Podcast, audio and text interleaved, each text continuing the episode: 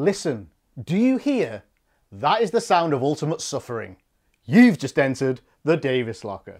Yes, it is episode 9 of our Feel Good film series, and today we have a tale for you that's all about true love. It's The Princess Bride. Here's what's coming up. I absolutely hated it. Well, you're not going to like this. Wait, this is bullshit. It's not funny. That's one of my things. It's not It funny, this. I'm the granddad, and I've got to kind of sell this story to a grumpy little asswipe like you. Brilliant. Marriage, marriage. There's a little fella. Have you seen him behind the tree? Somewhere there's a Wally residing within them. White dog poo. You think, oh, you don't see it nowadays. Fantastic. good on him. Bloody good on him. Good fella. Princess Bride is responsible for Dire Straits breaking up. You love a bit of whimsy. Looks like a foam turd. I can see your fire rising, Gav. So the, the, the one bit I liked around uh, 98 minutes in, it, it finished. This is the last show.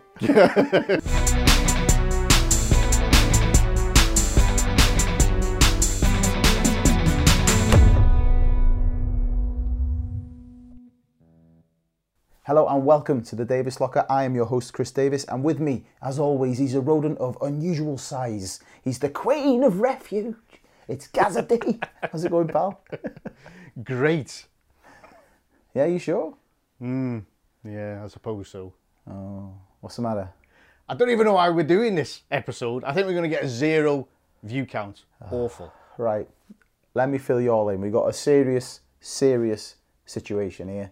Basically, we've been getting loads of love for our 80s specials that we've been doing lately. The Dirty Dancing one, the Labyrinth, Flashdance, everyone's been absolutely loving them. So I said to Gaz, I was like, listen, you know one we have to do is The Princess Bride. Now, he hadn't seen it until last week, had you? No, I hadn't. I hadn't. Um, what do you think of it, mate? What happened when you watched it? It's now in my top five list. My top five worst films of all time. I absolutely hated it. Seriously. I can't believe you're saying this. Are I you know. kidding me? right, so let's not beat around the bush. So when Gaz told me this, I, I couldn't believe what I was hearing. Frankly, it was Inconceivable! that won't be the last time you hear that tonight. But um, what I did was I thought, I'll tell you what I'll do. I'll take it to the internet. I'll get some stuff out on our social media. I'll ask people what makes The Princess Bride so good and how can we prove old grouchy ass wrong. Right, so let's just get straight into it, Gar. 1987, The Princess Bride is released, directed by Rob Reiner and based on the 1973 novel of the same name by William Goldman. The plot is thus. A young boy is sick in bed, and his grandfather arrives to read him the story of a young farm boy turned pirate named Westley, who must overcome various obstacles, enemies, and make new allies in a quest to find his true love. Let's take a look at the trailer. Hey, how's the sickie? Huh? I brought you a special present. What is it? It was the book my father used to read to me when I was sick, and I used to read it to your father. And today, I'm going to read it to you. It was a time when life didn't seem so complicated. Marriage is what brings us together today. What? What? What? I'm killing myself once we reach the honeymoon suite. Wouldn't that be nice? A courtly age.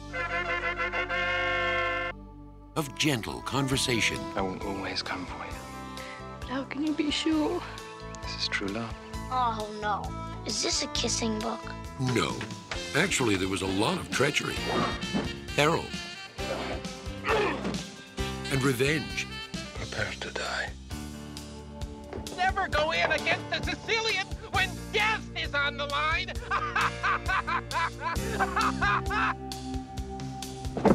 There were affairs of state, But I've got my country's 500th anniversary to plan, my wedding to arrange, my wife to murder, and Gilda to frame for it. I'm swamped. and affairs of the heart. My Westley will always come for me. Your Westley is dead. I've seen worse. Bye bye, boy. Have fun storming the castle. It's more than turning. What's the difference? We've got him. Think it'll work? It would take a miracle. Goodbye. It's a story of love, a tale of adventure, It's as real as the feelings you feel. We're kissing again. Someday you may not mind so much. The Princess Bride. Not just your basic, average, everyday, ordinary, run of the mill, ho hum fairy tale. So there you have it. I mean, what a fantastic film The Princess Bride is. And I don't care what you say, I'm not having any of this. Like I always say this week, this is bullshit. I say this every week because you've been grumpy lately. I think lockdown's getting to you. But this is some bullshit. The Princess Bride is a bona fide classic. And I and I, I, you, I think you're the first person I've ever met who hasn't liked this film. Do you know what? I, I don't go into these films grumpy. I will say that. I always go into a film with, if this is going to be 10 out of 10. And then when I see poor things, like I saw many, in my opinion, on this, the score kind of whittles down to 1 out of 10 in this case. Jesus, one out of ten. That's being generous. Are you taking the piss? I can't. I can't believe this. I mean, so like I said, what I did was, um, I went to the internet. I stuck something out on our social media. You saw it, obviously. It was let's find out what makes the Princess Bride so good. And like I said, I've got a few a few statements here, guy, ready. I even wrote them down. I didn't want to use anything digital because the Princess Bride holds that kind of it harks back to a golden non-digital age for me. So I wanted to write them down and hit you with them. Well, what I will say is, you said you don't know anyone that doesn't like it. don't. I sat down with my family. You'd been bigging it up, saying it's one of your favourite films. It's brilliant. Everyone thought it was rubbish. My wife fell asleep. My youngest, after 15 minutes, she's three, she just went off to do a puzzle, little jigsaw puzzle. My six year old was like, Can't we put Labyrinth on? This is rubbish, Dad. Oh my god. Now, obviously, we can't knock Labyrinth. Love the film Labyrinth, of course, but I think there needs to be some sort of intervention here, Gab, because you're obviously not teaching them the right things when it comes to these films. Maybe I bet you were talking over it. I bet you'd already they'd already gone into that film with you going, "Well, you're not going to like this." I'm not having I'm not having the fact that a six year olds love this film. Mm. My six year old loves it. no, You know, no. serious. He's gonna he's gonna be annoyed with you when he sees this. I know, I know. I hope lockdown stays a little bit longer so I don't have to come round to your house and have him beat me up. All right. Well, the, the, the best way I can start this off then, right, is we need to discuss the, the plot of the film. What what's it about? Why is it so good? And I'm going to open up right because how I feel right now is I feel like this is a bit of Princess Bride Inception in that I'm the granddad and I've got to kind of sell this story to a grumpy little asswipe like you, right? It's not going to be about kissing, is it? I'm not kissing you ever again. You know I mean? but anyway, I'll open it up with the grandpa quote. And basically, he's, the grandpa's played by Peter Falk, and the grandson is played by Fred Savage, who we all know from The Wonder Years, which was one of the best things ever when I was growing up. I absolutely love The Wonder Years. And uh, he says to the granddad, you know, when they're talking about the book, he's like, Is there any sports in it? And the granddad says, and this is what sells the book instantly to me. He says, Are you kidding? Fencing, fighting, torture, revenge, giants, monsters, chases, escapes, true love, miracles. I mean, if you're not sold at that point, guy, there's something wrong with you because I'll give you something, right? When the film does open up, we kind of do adopt, the viewer does adopt the role of the grandson in that we're kind of a, a bit skeptical because because this framing device of the granddad telling the story of the film kind of does take you out of it, doesn't it? And you, you sort of think to yourself, oh, it's going to be hard to suspend my disbelief here because I know it's just someone reading a story. But that's gone within minutes to me. That, that, that worry is gone within minutes because the characters are so good, the plot is so good, everything about it's so good that I'm just immersed straight away. And I can't believe you, knowing the kind of films you like as well, you love a bit of whimsy and that kind of thing. I can't believe you weren't on board with this film. I was up until that point. I thought fantastic. If this was just a film where Columbo Would you like to hear something funny? was talking to Kevin from the Wonder Years for an hour and a half, and I could use my imagination, I would have really enjoyed it. Right. However, it's when we actually get into the film that it's like suddenly nosedive for me. At what what point? Why?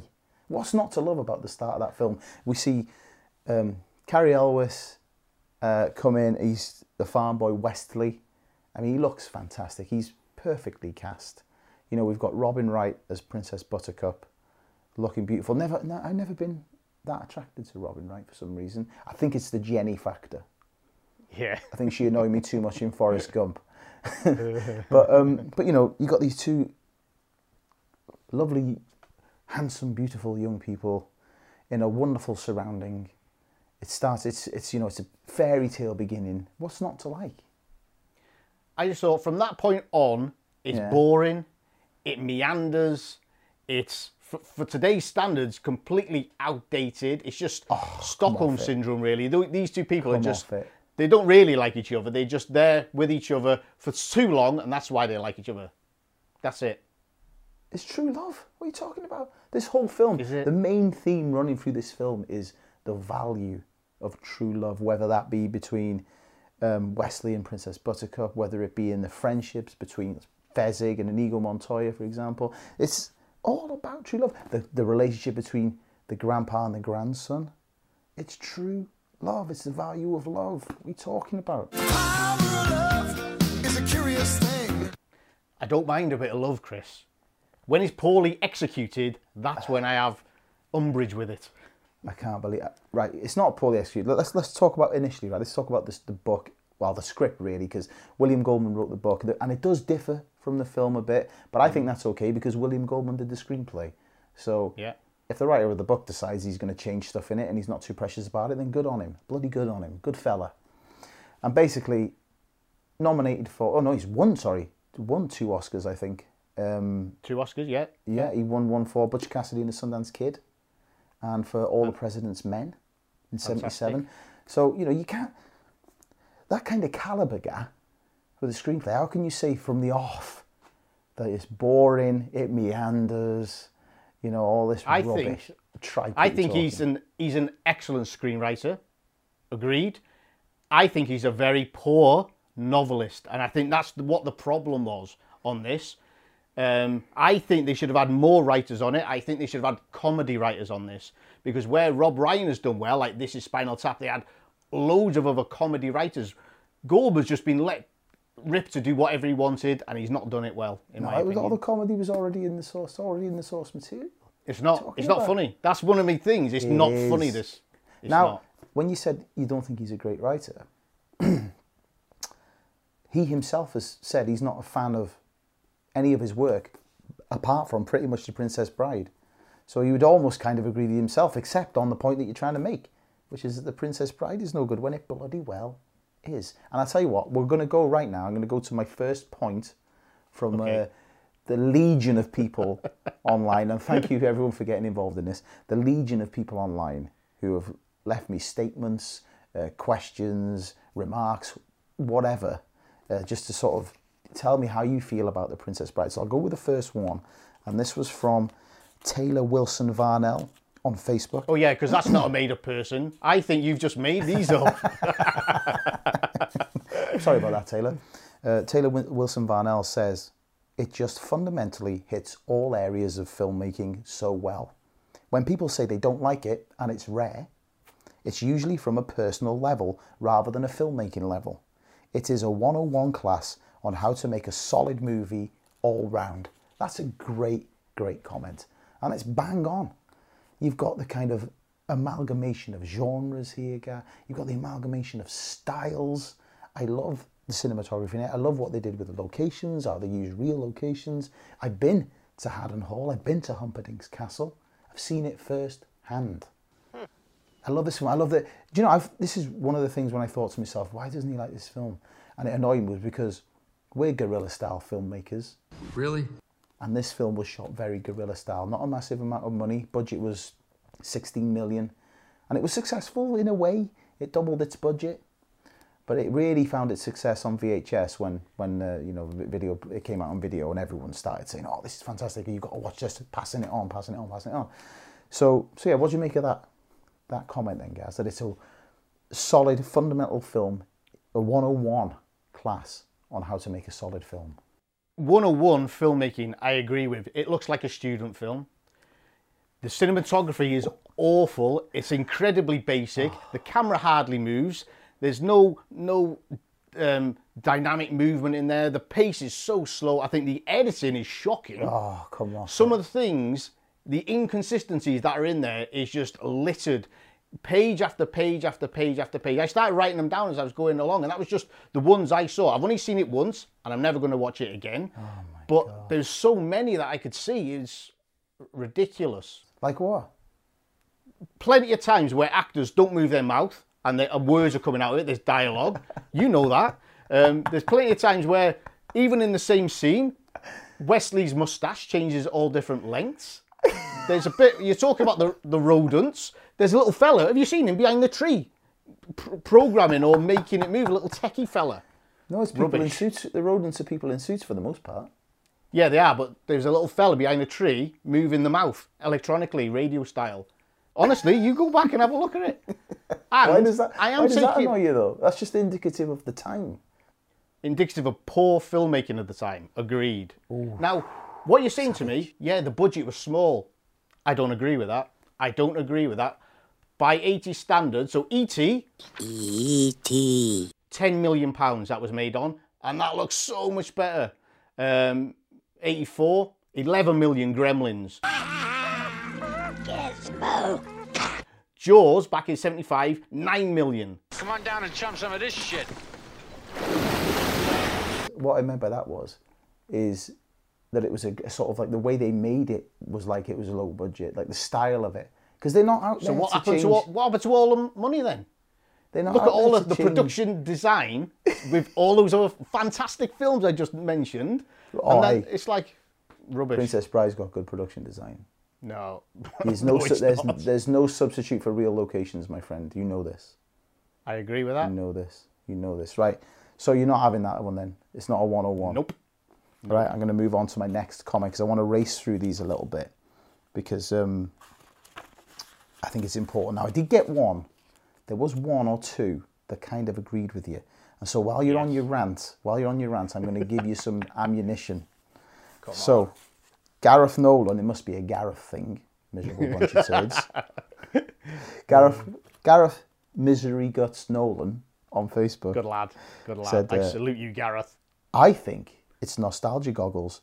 There's plenty of films I loved because I loved them as a kid, which are objectively not very good. I'm not biased by any way I'm reading these, by the way.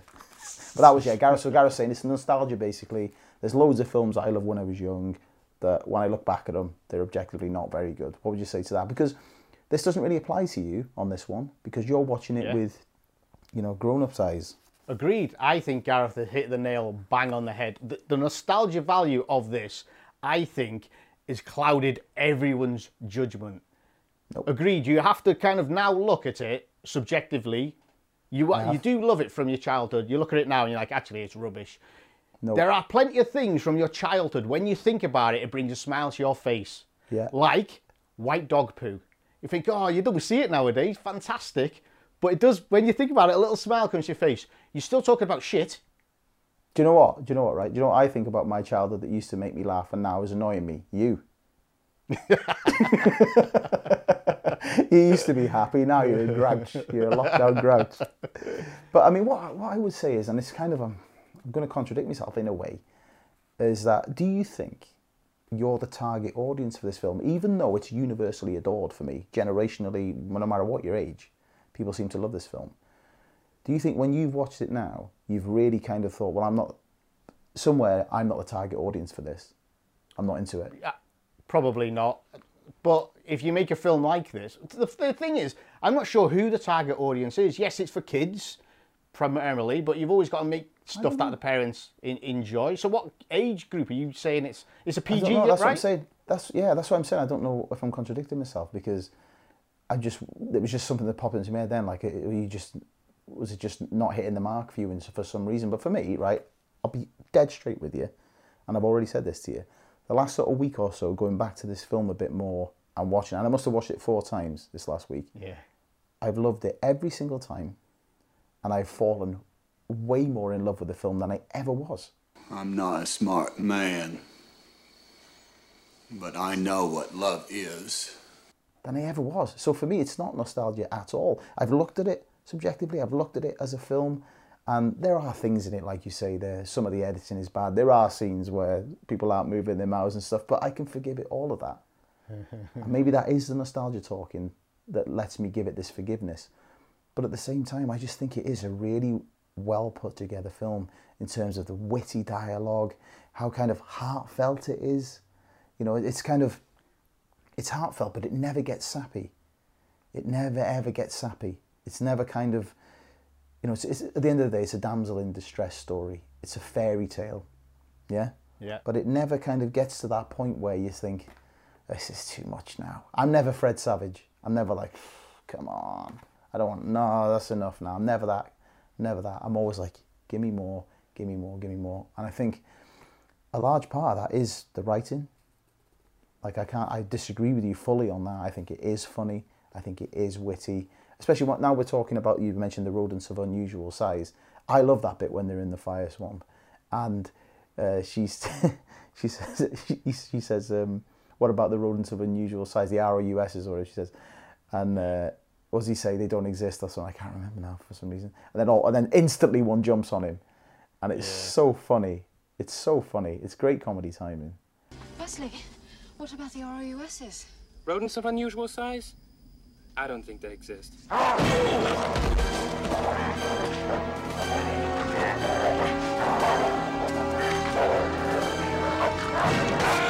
You know, for me, the styling of comedy is kind of very Python-esque, a bit Douglas Adams, uh, very Mel I- Brooks.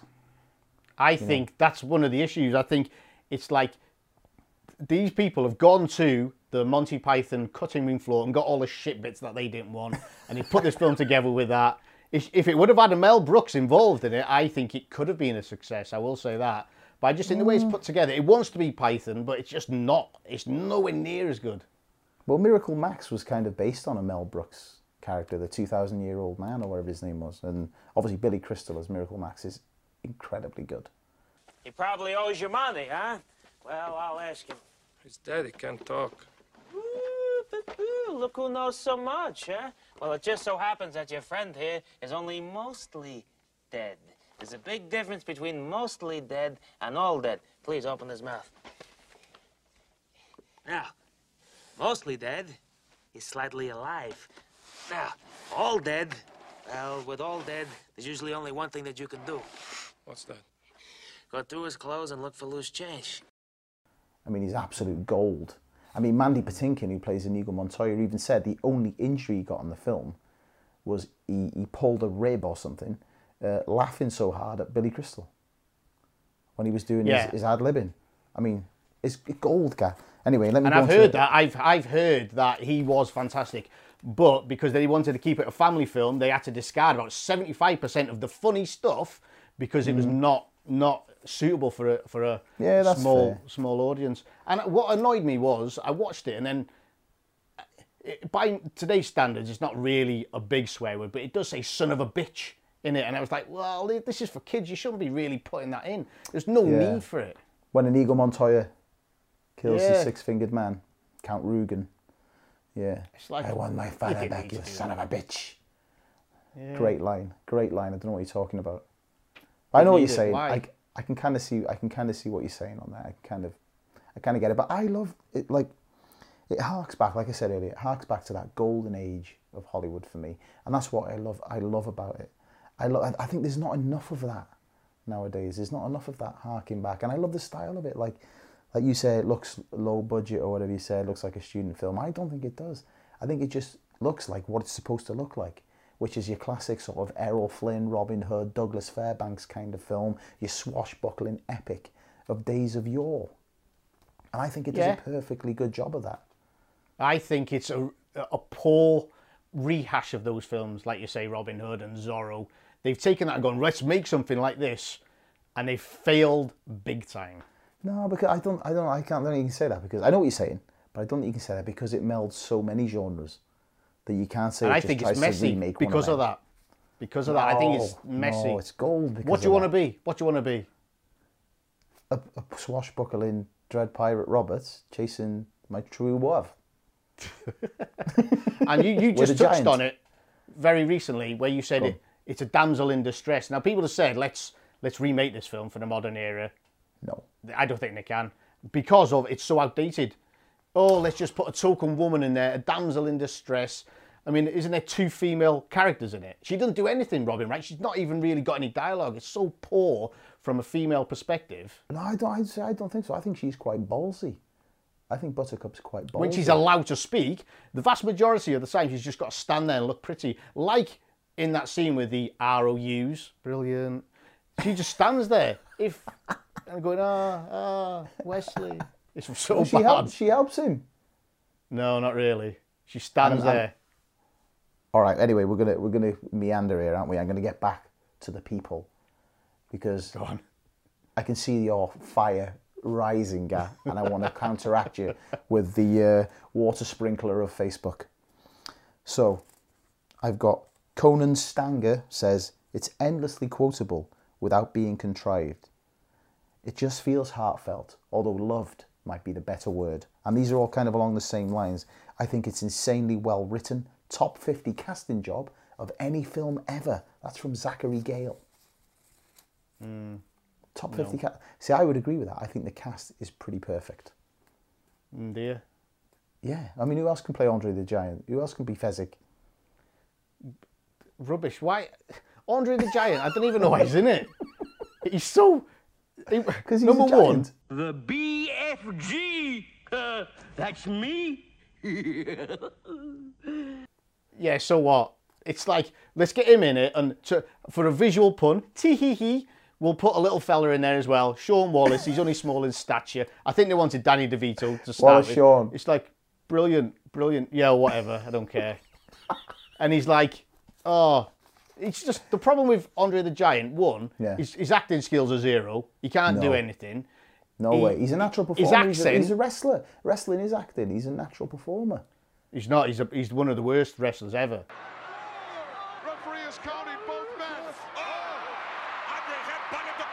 No one says it's their favourite wrestler. I will guarantee that 100%. And also his, his accent, and I'm not really having to go at him because he was just thrown into you this. his accent, I couldn't really understand him. The way his, his diction is, it's like, come on, enunciate Well, fun- a little bit, Andre. Funnily enough, they recognised that problem. Rob Reiner recognised that problem. What they actually did with Andre the Giant was Reiner Nothing, recorded all because of his awful. lines. Shut up, you. No, it was awful. Reiner, he recorded all of his lines and then gave them to Andre so that he could listen to them exactly how he wanted, how Reiner wanted them spoken. So he actually was listening to his lines all the time as well, kind of, you know, behind the scenes and whatnot. So they did actually address that issue. So I They can't really, it, though. I can't really slag you off for that one, as Yeah. um, as much of a hater as you are for Andre the Legend Giant. but uh, this is a good one. Denise Higdon Hodge says, "The actors, the storyline, it's just a fun, feel-good comedy to help you forget about the world. They don't make movies like this anymore, and they don't. They, They don't. don't, yeah. Fantasies, fantasies become so serious now, like Game I of agree. Thrones They, they, and all that they kind of don't stuff. make so films like this anymore. They do not make films that, like this anymore because they make good films now. Not all of them are good films. I've just watched that Eurovision thing with Will Ferrell, and that's a pile of turd. It's way better than this, Iceland. though. It's way better than Princess No, Bride. it's not. Don't you Yeah, dare. it is. No, there's lines and you're crossing them.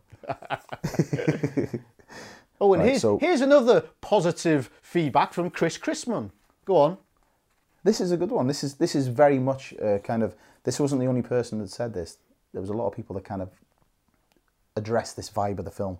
The characters are great, and it does everything with a knowing wink, and it does, and that's what I love about it. It does do everything with a knowing wink. It really does. This, You know, all this- the I've seen look- this. Go on. I've seen this where people say, "Oh yeah, everyone's in on it." Wink, wink. Nudge, nudge. Oh, we all know we're in a fairy tale. Well, the thing is, though, if you do know you're in a fairy tale story, you know the good guy's always going to win. So why wasn't Westley real nonchalant when he's on the machine? He knows he's going to win. He knows he's in a fairy tale. Nudge, nudge, wink, wink. I'm going to be all right. So He whatever. doesn't know he's in a fairy tale.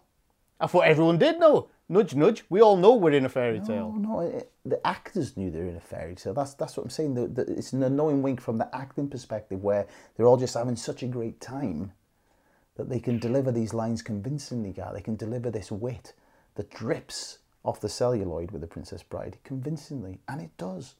I mean, it is like going back to the quotable point. It's one of the most quotable films of all time. I think uh, My Name is Inigo Montoya, You Killed My Father, Prepare to Die is listed in like top 50 film quotes of all time. My name is Inigo Montoya. You killed my father. Prepare to die. Of all time. I've never and seen everyone knows that line. Even though you hadn't seen the film, I bet you knew the line. I've never heard a single person ever in my lifetime to say any of the quotes from this film. So when I've read, it's so Not even inconceivable. No. Inconceivable. Maybe people have said that to me and I've not realised what they've been saying. But I've, it's not something that I've, someone's gone inconceivable. and I've gone, what, what's that? It's from Princess Bride. I've gone, No. okay. It's never No. happened. No more rhymes, I mean it. Anybody want a peanut? Fezzik, are there rocks ahead? If they are, we all be dead. No more rhymes now, I mean it. Anybody want a peanut? So yeah, so that's that's probably one of my favourite quotes in it. Another one I like is Miracle Max when he says, "Have fun storming the castle," and his line about the MLT, the mutton, lettuce, and tomato. True love is the greatest thing in the world. Except for a nice MLT, mutton, lettuce, and tomato sandwich when the mutton is nice and lean and the tomato is ripe. They're so perky. I love that. I thought you'd like because let's be honest, if they sold it in Starbucks, you'd be landed. You'd eat it. or I any want that's gourmet. or any other reputable coffee chain, whatever. But um, no, no, I want some uh, sponsorship from Starbucks, please. or any other reputable. yeah. Anyway, okay, so let, let's leave the quotes there. Um, another, sorry, no, I can't, I can't because there's so many witty bits in it, guy. There's so many funny quotes, like the the sword fight when Inigo Montoya says, uh, you know, You seem a decent fellow. I hate to kill you. You seem a decent fellow. I hate to die. and all these brilliant little just, and they're the ones that are done with the wink, guy. They're the ones that are done with a little to the camera, and it's just brilliant. It's just brilliant. The characters are fantastic. We've got to talk about the characters. They're so well developed in this film, I think. Do you not think? Obviously No. not. There's zero developments. No way. Nothing. There's no arcs for any characters. And Inigo Montoya hasn't got an arc. Are you kidding me? Are you kidding me? Just hell bent on revenge. That's it. So still No an arc. arc. He gets his revenge, and then he there's sort of insinuated that he might become the Dread Pirate Roberts after Westley. Hmm. And that's another thing. You're talking about Westley. He goes off to be this pirate for five years, right? If he's so in love with Robin Wright, why didn't he come straight back? Or why didn't he at least send a little birdie with a little note in his mouth to say, I'm all right, I'm not dead. Chill out, wait for me, I'll be back. Fair point. I can't argue with that one. I haven't got much of a re- retort for that one because I did think that I, myself. I was think like, he. I think he dislikes her a little bit, and No. and a little bit like that with with us. I mean, coronavirus, we're down to one mm. meter distance now. I could easily be in that studio with you today, but no. Let's leave it another five years, please. Oh, you're not invited back to the studio now after this. this is the last show. I think he's got an arc. So I, I disagree. I know what you're saying. There is that little kind of thing. But again, it's one of the things I forgive with this film. It's one of the things I forgive because I'll put my nostalgia specs on for that one. I'll happily admit it. Uh, That's not the reason why I think this film's great, and I have fallen more in love with it. It's not nostalgia. But little things like that, I'll give you that. I'll give you that one. Buttercup's kind of got an arc, but not a massive one. Uh, again, She I'm, ain't got an arc. She ain't got an arc. She ain't got any lines. she has. She's ballsy. She's ballsy, Buttercup. She doesn't take any crap off Humperdinck at all. She doesn't take any crap off Westley when she thinks he's a Dread Pirate Robert. She pushes him down the hill. One of the funniest scenes in the film. And then he says the famous line, which we've not even mentioned yet. You can die too, for all I care. Oh. As you wish. Which, of course, when Westley says, as you wish to Buttercup, what he's really saying is, I love you. I mean, it's magic guy. And then that that bit's so funny because she pushes him down the side of the uh, the side of the hill, and then when she realizes it's my darling Westley, she just sort of flops straight down after him, and it's hilarious. And it's done with its tongue firmly embedded in its cheek, yeah. Because surely I mean, when I was watching it with the good lady, she was, and it's one of her favourite films, but she even she always says, why doesn't she just sort of slide down on her bum instead of hurling herself perilously down this canyon? You know, but um, okay, so Westley and Buttercup. I think Westley's got a decent arc. Buttercup, I'll agree with you on, right? But Inigo Montoya's got a brilliant arc. I'm not having any of that. Even Humperdinck has got an arc. Even Humperdinck. Because he gets left alive at the end. Yeah, he's a little dirtbag. He's trying to frame the sort of rival country Guilder for the murder of Buttercup and, you know, start a, a war, basically, so that he can, you know, profit from war, whatever he wants to do. And he doesn't get that. He doesn't get it in the end. You know, he's a slimy little dirtbag, but he's not really hateable, is he? And again, that's another one of the beauties of Princess Bride is the villains. They're all right. You can kind of laugh at the villains. They they're sort of useless in a way, and you kind of know they're useless. And it's that tongue-in-cheek thing again. So there's no real peril, and that's what I like about it. Mm, yeah, I hate him because I hate the film. Crack on. Peter Cook. Peter Cook when he's doing the wedding. Marriage, marriage. You can't hate that. That's Peter Cook's a legend. He's funny as hell. He the thing, yeah, he's not bad, and he's completely underused.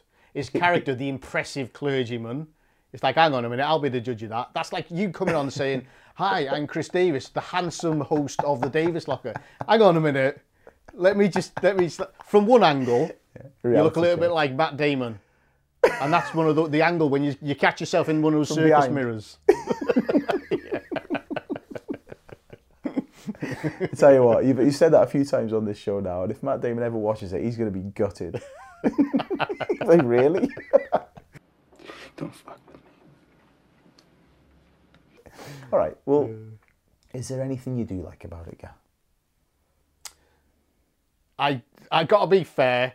I really enjoyed, and I will say really enjoyed the sword fight. I thought that was that was well done. Yeah, it was. And I mean, we mentioned this before on the show. During our prelude, we put some a lightsaber duel together, and we know how hard it is to get right, to choreograph, to edit well. So I do have to say the sword fight is is good. Yeah, well, funnily enough, you mentioned this, this, the lightsaber duels they had. I think it's Bob Anderson, the chap's name is, who's one of the stunt coordinators and the sword, uh, the, the fight specialists on the original Star Wars. And I think he's the one who's worked with Errol Flynn and all these people. And they worked on this incredible sword fight scene. I think, I don't think there's a better one in film history than that. For that style, Yeah. I mean, it fits right in with the classic Douglas Fairbanks ones and all that kind of thing. I think you could put it up against anything, that sword fight scene. And- Yeah. excuse me, and it's testament for me to how much effort the actors, Cary Elwes and Mandy Patinkin, put into it. Because basically, it's well documented that while they were shooting, every free second they got, they were working on the choreography for the sword fight. They even went so far as to learn each other's uh, moves because then it was less chance of an injury happening or an accident happening, etc., etc. So, yeah, you can't. The sword fight is one of the most fun scenes for me in, in film history for a number of reasons. I mean, it starts off they're climbing up the cliffs of insanity, and they can't believe you know Fezzik's pulling uh, him, Vizzini, Inigo, and Buttercup up. And what always makes me laugh is when they cut to the wide shot and it's just like flying up. Yeah. but then you come back in and he's just going like. But um, you know, they look down. So that's the thing. that- Another thing. Why why is it called the Cliffs of Insanity? What's insane about it? It doesn't looks like a very standard cliff to me. But I think that's Its all right, face, though. It's a fairy tale. its face is big and craggy, like Cliff Richard. It's it's a standard cliff, mate. But you can get away with that in these films. That's what I like about these films, guys. That you can have the something of something, and it's fine. The Cliffs of Insanity, the Shrieking Eels. You didn't whinge about it in Labyrinth when it was the Bog of Eternal Stench and stuff like that, did you? You're not whinging then. Because it made sense. What about the uh, the tree that they had to go into the pit of despair? It looked like a foam turd. Foam Brilliant. turd. When Inigo uses his sword and as his father guide him to it. Brilliant. I mean, genius. I'm saying that Stupidity. firmly. I'm saying that tongue in cheek, but that's the point of it. It is stupidity, and the film is aware of it. It's self-aware, Gar, that it's stupidity. That's the beauty of it. you know what I mean? That's the beauty of it because it, films. Then, I mean, I'm going to go back to the uh, to the the people on this one because I want this will make make my point probably better than I'm going to right now. And this is Ethan Jones on Facebook again. Says that the fact that it doesn't over glorify violence, sex, greed, or substance abuse like most movies throughout the last two or three decades. That's what makes it good. And then Elena Jaramillo says too many movies in the 80s had unnecessary nudity or too many were R rated. Princess Bride was great because it was funny for all ages. And that's that's what I'm alluding to there is that it, it is self aware that some of it's silly. But that's what makes people laugh. You know, a bit of silliness makes people laugh. And when Inigo Montoya does that and they find their way down into the I can't remember what it's called in the tree. It's just The Count of Rugen's despair. kind of pit of despair, isn't it? Yeah. And um, they find their way down there. They get Westley. They take him to Miracle Max and all this, and it's all very light-hearted, very funny. Billy Crystal's a genius, as I've already said. What? It's not very funny. Crack It on. is go on. funny. Is there any bit you found funny in it? There must be one bit. No, there's not. Not one bit. No, I'm sorry to say there's not. So the, the the one bit I liked was the sword fight, and around uh, 98 minutes in, it stu- it finished. Are you telling me? Now I don't believe you on this because I know you. I know you. You didn't laugh when Inigo Montoya finally comes face to face with Count Rugen, the Six Fingered Man, and he says, "Hello, my name is Inigo Montoya. You come if I prepare to die," and then he adopts the stance. So does Rugen, and then he just runs off. No. Prepare to die.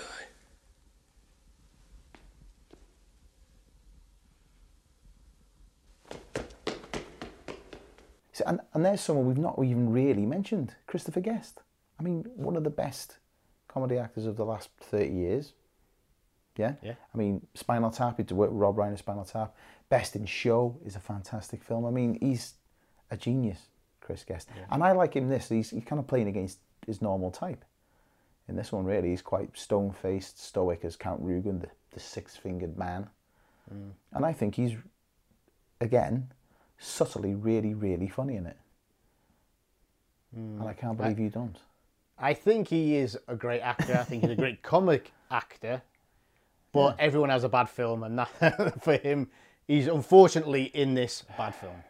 Oh, you, no chance. He's got some brilliant lines. When when uh, Humperdinck is talking about, you know, he's got his wife to murder and Guilder to frame for it, the 500th anniversary of the country or whatever, and then uh, he turns to him and says, "Get, get some rest. You know, you, you, if you haven't got your health, you haven't got anything." And it's just the way he delivers it, and it's really, really funny and really subtle. And again, really tongue in cheek because he's he shouldn't be saying that. He's the dreaded six fingered man. He's you know in this film he's the evil incarnate, isn't he? You know what I mean? He is, I agree. But then is he not?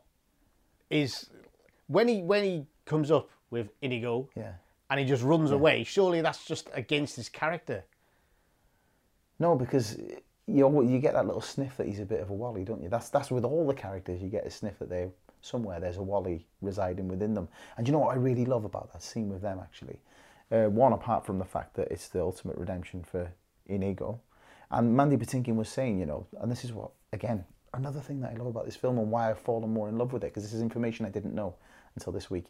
Mandy Patinkin said himself he was um, he lost his dad a number of years before, and um, to cancer, unfortunately. And when he was preparing for that scene, he was saying to he was walking around the moat at Haddon Hall, saying like, you know, this is it now. This is where I'm gonna, I'm gonna get that cancer. You know, he sort of had implanted Count Rugen as this cancer that killed his dad, and he was really using that in his performance. And I think that comes up and comes through on the screen, because even though you you got annoyed when he says "son of a bitch," I think that's quite a powerful moment in this film when he finally gets that revenge and he kills him. And funnily enough, one of the little bits of trivia that I found on it was Rugen gives him the two slashes and then stabs him.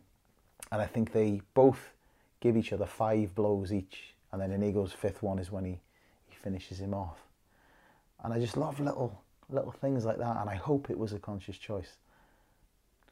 Because then, yes, he's you're saying, oh, he's just out for revenge. But yeah, but he's, he's, he's not giving any more than he's had given to him. Hmm. You know what I mean? Because he can't bring his father back, can he? And that's why he says, I want my father back, you son of a bitch. Yeah. wherever he can. You know, the six finger man can't give him what he wants, so he settles for that. But anyway, let let's move on now.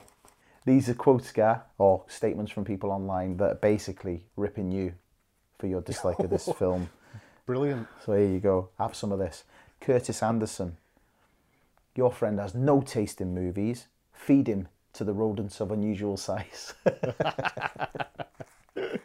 and James Beckingham says, This film is a benchmark to judge people. If you don't like it, I don't want to know you. Well, I don't want to So know you you either. That's, two friends you've lost. What's it? What? Who's it? What's? Say me. Tell me his name again. James Beckingham. That's two friends you've lost, and you're going to need an extra one because you're losing three. I'm gonna ban him. I'm gonna. I'm gonna ban him from the group.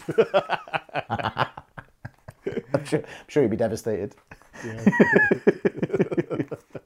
Like, can I, can, I want to tell you why, right? I mean, because I've not really defended this film that much because I've enjoyed hearing you moan because it does make me laugh. I like listening to him moan. It's quite funny. he moans quite a lot. He looks jolly, but he moans quite a lot. But um, I'll tell you what I love about these films, and this is genuine now. Like I said, this last week or so, I've watched it about four times. I've watched all the documentaries, the behind the scenes stuff. And it's the reverence with which the cast hold this film and how honoured they all were to be a part of it, the kind of the love they've got for it, that just it just makes me appreciate it exponentially more than I did before. Just because, you know, like for example, Mandy Patinkin said, um, we're in the Wizard of Oz of our generation. And I agree with him. That was the You're Goonies. that? That? was the Goonies. Was he in that as well? It weren't this Listen, film. That's what he said. But they were, funnily enough, worried about it. Rob Reiner himself was worried about it being a Wizard of Oz, where people didn't really get it when it first came out, and he was worried that it was going to be a flop because of that. You know, they couldn't mark, they couldn't figure out a way to market the film, etc., etc. But we're not going to get into that. But yeah, what I love about it is the reverence that the people had for it, the way it was directed. Uh, by all accounts, Rob Reiner on this film, you know, he's the kind of director that really knows how to work with actors. All of them speak so highly of him. The love that the cast had for Andre the Giant. I mean, you were making fun of him earlier on, but think about this while you're making fun of Big Andre. there was a point in which he was on the, the boat, right, while they were in between scenes, and he was sat down uh, with uh, Mandy Patinkin, and one of the, uh, I think a producer or someone on the show came over to him and said, Andre, what you know, have, have you had a good time on on this on the film? What's been your favourite thing about it? And he said, nobody looks at me because they all just treated him like just one of the gang. And I love that because you talk about a guy who's seven foot four or, or whatever he was.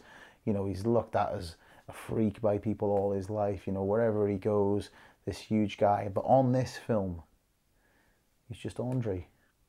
That is and I lovely. love that about it. And it is, Yeah. and the way they speak about him, the way the cast speak about him. There was, there's Robin Wright says that in some of the scenes it was really cold. So what he would do is just get his massive hand and put it Mhm. on the top of her head and just keep her head warm because his fingers came right over her face. His hand was that big, and just it's just going back to what people were saying. It's so heartfelt, and that really car- carries over into the actors themselves and, and how they feel about the film. And I think that's what sells the film. Like I said, it, it really sells the film that they're all kind of in it together. There's this family atmosphere for the cast. And yes, I'm looking at this retrospectively, but that's why I love it. Uh, and I love it even more now because of that fact Yeah. that, that I've discovered this love that the cast had for it. Even Fred Savage saying, you know, like being part of this film was just an amazing experience. You know, all of them, every single one of them, loved being a part of it. And they speak with such fondness for it, Gar. Yeah, and and to be fair, The miserable, no, the no, miserable I- like you shouldn't shouldn't stamp on. If I am being serious, I suppose if if if I was in a film that made me famous and give me loads of money, I would love it too. Yeah, so yeah. I don't think he gave many of them loads of money. Where did they spend their budget? It must have been on the on the fees for the actors. Certainly weren't on the the effects and that. Do you know, a few people have said to me though, like, isn't it weird how Cary Elwes wasn't a much bigger star? Do you know? Yeah, he- and he's been in quite a lot of films that you don't really think of him in. Hmm. Yeah, which is I think I think I think he's typecast. I think he's typecast as Wesley and Robin Hood Men in Tights. Which is I a think vastly that follows him film. around. Rob, Robin, that's what he wanted to be. That's why he did that because like I, I, we didn't pull it off in The Princess Bride. I'll do that fairy tale thing and do it right this time. but I, I do because I've he's obviously in. I'm a big Cruiser fan, and he's in Days of Thunder as Russ Wheeler, and he's great in that. Funnily enough, one of the comments that someone put when I put, you know, what what's so good about the Princess Bride, someone had put Tom Cruise isn't in it. No, that's not funny. That's not It's one of his favourites. You can have some of that. You deserve it. You've given way more than you've taken today. To be fair. All right. Well, let me let me tell you so, another thing that you can't argue with then on this film, the music. The music. Go on. by Go the on. great, the Go great on. Mark Knopfler, Dire Straits fame. Now that ain't working. That's the way you do it. nominated for an Oscar, Storybook Love, alongside um, Willie DeVille. Yeah, yeah. You can't argue but- with how great this score is. Well, I will say this: we all know 1987 was a bad year for films, and in terms of the Oscars, Cher won Best Actress, so that kind of tells you. what, what- It was 88, it was 80th, so the next year. Yeah, well, that's what I mean. It's the 60th, um, so yeah, I know that. But I'm just saying, in that year, Cher won Best Actress, mate. That's how bad the films were. Do you know so what if you could it? turn back time, would you, Do you know uh, what would you beat stop Cher um, winning? this song? Go on. Time of My Life from Dirty Dancing. Are you surprised? If I was to ask, you know, Storybook Love is a great song. My love is like a storybook story. It's a great song, but it's no time of my life. We can all admit that. And if you do like Time of My Life, don't forget you can watch one of our other episodes. It's out right now. and it's a special between Dirty Dancing and Flashdance. Go and check it out. But anyway, back to The Princess Bride. Well, just last thing on, on the music, because I just want Go to on. flag something up, and this is a fact, by the way. So, um, Dire Straits released Brother in Arms. I think that's the one album that they knew mid 80s. Fantastic. Two years after, they did The Princess Bride. Massive flop. Mark Then- Knopfler did it, not Dire Dire Straits, just Mark Knopfler. Yeah, yeah. But then he went, right, well, how can I redeem myself? Went back to Dire Straits. They made one more album and then they disbanded. So I think Princess Bride is responsible for Dire Straits breaking up. Facts. Is this to say that everything you said before this has not been fact because you haven't declared it fact? Well, no, th- that is a fact. This is a super fact. Super fact. Well, I, I really like this score. I think it's, it's look, it's not going to beat your John Williams of the world. It's not going to beat your Alan Silvestris, you know, your Howard Shores, your Philip Glass. It's not going. It's not like that. What it is is it accentuates the hilarity in a lot of places. There's so many kind of you know emphasis stabs in the sword fights and th- kind of things like that. You know, this, and the actual theme, the romantic theme, the storybook love theme is really nice. Very Mark Knopfler, of course. You know, there's definite elements of that kind of Romeo and Juliet vibe going on, etc., etc. But um, I think the score's really good. Do you not like it? It's unforgettable, at best. It's unforgettable. Or do you mean Yeah. forgettable? It's unforgettable. How bad it is. I don't think I'm going to get anywhere with this, am I? I'm certainly not going to win you over. I know that much. I I'm think. sorry. I think that's it's going to about wrap it up, isn't it? Yeah, like I say, I, I, I sound like a massive grump in this, and I'm not. I do, trust me, I'm are, not. You are. But it was one of those where I just went in with such high hopes. Very much like Yeah. The fir- my first meal when lockdown finishes. I'm going to go mm. out and have the most expensive, thickest, juiciest steak I'm going to find. I'll go to the restaurant that everyone tells me is the best. Very much like this film, you said it was the best. It's not because I'll be so disappointed if I sit down for that meal and they bring out instead of the steak, very much like this, a turd burger.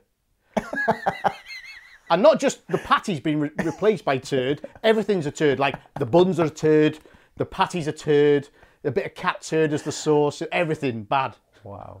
Wow. I mean, you cut me to the quick there, mate. There's no need for that.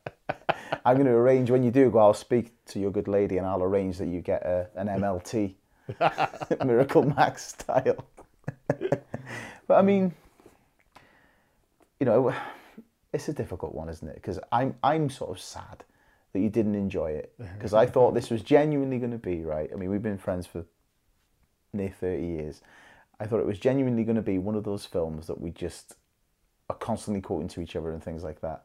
And alas, mm. it's not to be, mate. So not only have you hurt an army of fans, you've hurt the cast who made this film, you've also hurt me. You know what I mean? and my child, because he's going to be more annoyed with you than anyone. Listen, let me let me go back to the internet because I want to. I've, I've conceded that you're not going to change your miserable ways, but I wanted to sort of just flag up one comment which I thought was just really fantastic and, and really kind of summed up the Princess Bride for me. Now you're not going to agree with this in any way, but um, it really did sum it up for me, and I thought it was a real good way of putting it. And this is from Alex Acevedo on Facebook. The Princess Bride is one of the few films in existence that actually falls in the never a bad time category, and there's no incorrect way to watch it. Throw it on in the background, looking up only occasionally to quote along. Pay deep attention and pick up another detail of the tender performances. You can't go wrong. From every angle, The Princess Bride is the perfect delivery system for joy. So perfect that it's impossible to comprehend on a mental level. Some may even say inconceivable. And I think that's a really, really perfect way to describe this film for me. Because I, I mean, again, tonight, I've not really defended it that much. Partly because I've had fun listening to you whinging about it, and partly because in some ways I can't explain why I like it so much. It isn't perfect hmm. as a, a piece of technical filmmaking. We know that. The things I love about it, I love the matte paintings, I love all that kind of stuff. I love what they did with production, I love the real locations, I love all of that kind of thing. But it's not perfect in terms of a film. It's not perfect in terms of how it's edited. It's not perfect in terms of how it's acted. But for some reason, all it's the sum of all the parts that, that it is. And it kind of almost does make it perfect to me. Like I could go and watch it now and I enjoy every second of it. Yeah. And enjoy every second of it. So you're a grumpy git. I don't know what we're going to do next because you're probably going to moan about it.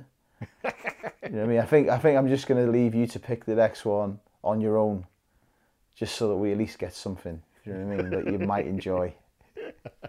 you know what I mean? What, what are we going to do next? Something with Tom Cruise in it. no.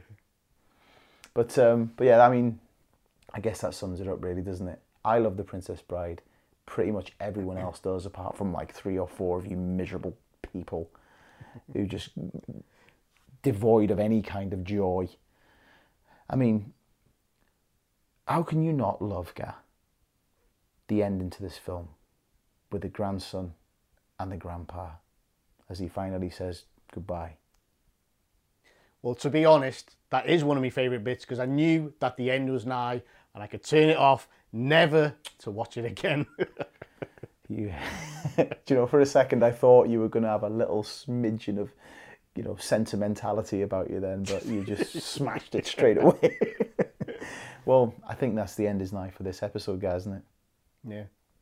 Listen, if you agree with me, as pretty much everyone does, that The Princess Bride is a stone cold classic, or maybe if you agree with old Misery Guts Ebenezer over here, please let us know on Facebook, Instagram, or Twitter. You can listen to this podcast if you would like to on Apple Podcasts, Google Podcasts, and Spotify. And where else, Gar? You can go over to our website, www.thedavieslocker.com, and we've got all of our other feel good film series on there. Way better films than this, so I would encourage you to go and have a look at that. and also, please, please, please head on over to YouTube, hit that subscribe button, hit that notification bell so you know exactly when we do way better episodes than this. You will be informed straight away. You know, it, felt really weird you saying feel good then after where you've been tonight. It felt really, really weird. Anyway, that's it from us. We'll see you soon. yeah.